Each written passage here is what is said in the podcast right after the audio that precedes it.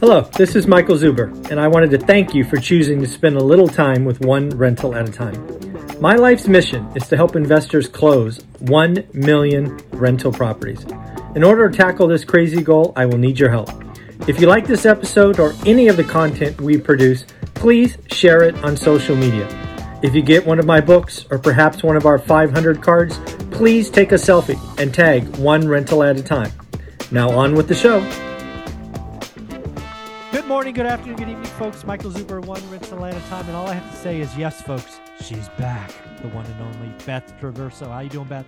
Great to be here, Mike. Thank you so much for having me back. Absolutely. So one of the things I'm doing with all my real estate and real estate agents and brokers, first episode each week is tell us what is going on. So your market is the greater Seattle area.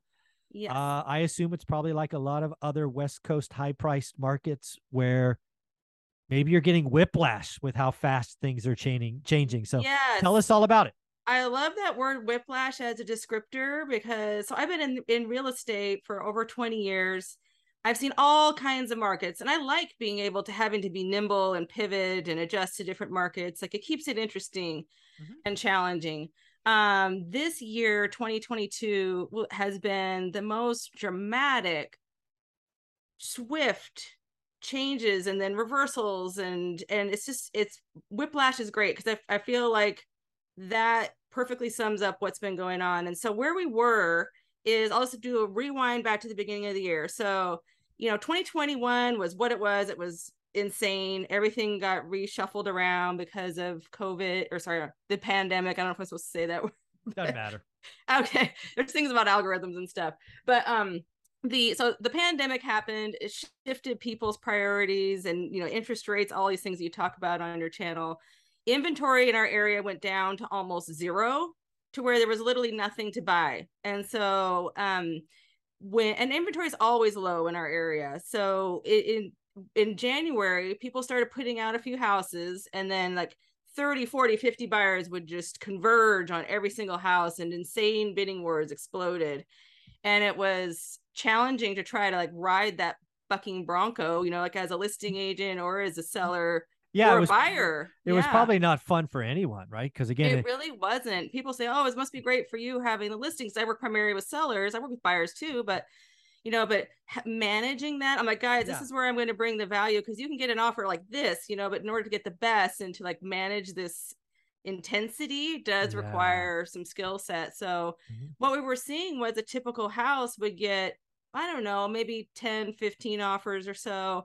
And they would be escalating against each other, going up on average 20 to 40% over list price. Wow. And the list prices were based upon recent closed sales. We're not talking... Yeah, we're not talking 6 months. We're talking 6 days. Yeah. Some people like to do the strategy of artificial low, fake pricing. I don't do that. I don't think, because I say you can never guarantee multiple offers, and you have to list it at a fair price. You're willing to accept one good offer at that price. That's my philosophy. I like it. So we would do that, and then we'd get all these offers going hundreds of thousands over list price. All contingencies waived. Buyers are like, what else can I do to make my offer better? They started doing non-refundable earnest money, and this six figures released as a non-refundable deposit to seller before closing. Extremely risky terms. So what we saw was when those houses went under contract in January, when they closed in February, I'm on what they call the east side. There's kind of two sections to Seattle. There's the Seattle city side, and there's the suburban east side. I'm more east side. But we saw on the east side that in the month of February, sale prices escalated about 40% over where they were in January. From January closed prices to February, 40% overnight. Month on month, 40%. Month on month. I'm not talking year on year. I'm talking month on month. And that is not healthy. Not healthy. And it kind of scared everybody, So for me, it did, because I'm like, ooh, this is not good. We're seeing these gains on top of already prices that already were escalated up in 2021, and then that on top of that, this is not gonna end well. This. It cannot. So, the low interest rates, people's stock portfolios were nice and flush, juicy. And people were feeling, they had the money, and they wanted to live where they wanted to live. And they were, you know, when people see what others are doing, they're very quick to jump onto that. Like, okay, this is what we're doing now. We're doing the X, Y, Z. Everybody's going 100K over. So yeah, we're going to do it too. We're going to do it too. And if you wanted to buy a house, honestly, you kind of did have to do that, you know, unless you're, and for some people, you know, I would advise, well, maybe this isn't the time to be buying. If you, it's okay to rent for a little while longer. It's not a bad thing to just sit on the sidelines. And a lot of people did do that, especially the people who didn't have, not everybody's got $150,000 that they can just give as earnest money, you know, non-refundable deposit, you know, and, or they just don't feel comfortable with that. And I respect that, you know, so, and just on for the record, like I never as a listing agent told anybody they ever had to do that. They would just offer that on their own, you know? Yeah, so, for some people, they decided to sit on the sidelines and, you know, that's fine. But there was enough people out there that were just battling it out over these houses, and they were getting fatigued too, like going every single week. It's like, okay, here's our three options this week. And everybody jumps on those three. And it was to a point where showings were 100% booked. So like we have this like showing calendar, you know, people go in and reserve their spots and, you know, it was just like people couldn't even get into the houses. And so then there was that tension there. So that's where we were back in February. And that kind of continued through March. And then right around Easter weekend, something started to shift. Yeah. So like, oh, okay. People were just kind of like, all of a sudden they're, I'm not feeling quite so good about this anymore. Yeah. They're burning out. They, you know, you only try it so many times and it's like, hey, it's not our time. We can't do it. Then we get into higher rates started happening then, obviously higher rates. Yeah. Higher rates. And then you follow stock market more closely than I do, but I think like Amazon started to roll over. Stock started to maybe. Yeah. Microsoft had a pre-announcement. Yeah, they did. Currency hit and Amazon had a bad quarter. And then you have people getting ready for the summer, right? The first summer in 2 years, we could take off and go to a different country. It probably hit Seattle really hard is what I hear you say. Yeah. And we always have a seasonality of when the sun starts shining and people can go places, they're out, they're gone. Like, okay, we're getting out. We're going to go do summer stuff while we can, you know, because we don't get a whole lot of summer here, and summers are magnificent, you know, so, and we had a very rainy winter. So people were just like, okay, we're out of here. I'm done. I'm exhausted. That was hard. We're moving on, you know? And so that started to happen a little earlier than normal this year. Like usually April, we don't see that kind of shift start to happen, but the agents that were out there working, like something's a little different. All of a sudden we're getting less traffic, you know, we didn't get multiple offers on the house. What, you know, so then is my email working? What happened? Excuse me, what's going on? Or then I start getting the calls like, where are you writing an offer? What's going on? People want feedback, all these things, you know, that they didn't care about before, you know? So basically what we went is for the spike, and then it started to kind of mellow out a little bit starting in April. And then in June, July, everything just kind of, it's like somebody just took the switch and flipped it off. Yeah. So to where things are just very, very quiet. So you might get one showing a day where we used to have maybe 10 to 15 showings a day. So we're talking like maybe a 90% or so reduction in showing. Yeah. So Beth, you have tons of experience, which is awesome. Let's go back to 2018. What would a normal traffic have been like? Yeah. What would normal be?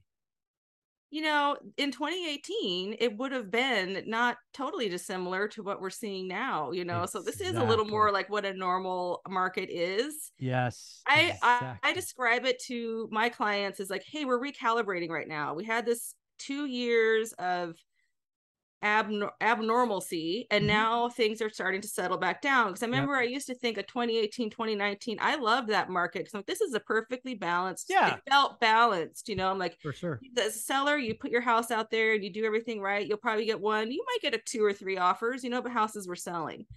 And then as a buyer, it's like, you know, you can get a decent house. Yeah. You could be patient. You didn't have 7 seconds to decide. Yeah, it's like I always joke, like it's like speed dating for houses. Like one time we had like 5 minutes to run through this $1.3 million house. Like, okay, you want it? We got to decide right now. It's like, yeah, but now you don't have to do that. You can take more than 5 minutes to think about it. You can go back for a second visit. You can write contingencies. You could go at night and on the weekend.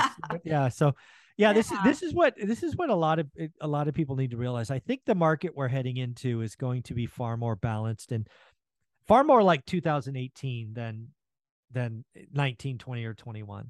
Yeah. And the other thing that I think is really interesting is I talked about in February what I called the champagne cork, right?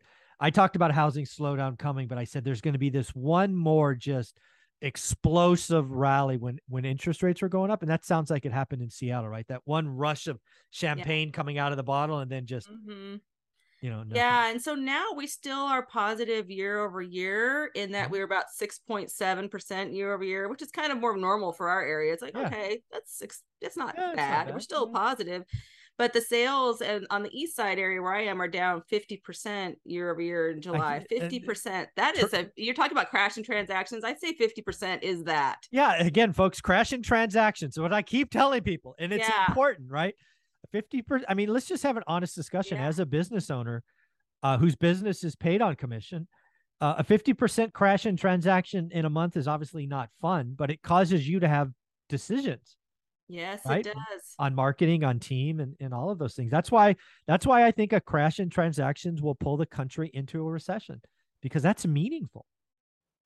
There's, because as you mentioned, there's all the peripheral, businesses that rely on it, everything from like photographer, videographer, staging, contractors, landscapers, clean, all those things. Yeah. Plus, when people buy a house and move in, and there's all the furniture, the painting, improvements and, they do, all those things. I have not yet seen contractors circling around asking for work. Like, it's coming. I'm looking forward to that, actually, because I have some projects I'm trying to get done that I basically gave up on. Yeah, me too. But, So how about inventories? Inventory, like what would it, like total inventory on the west or your side, east side?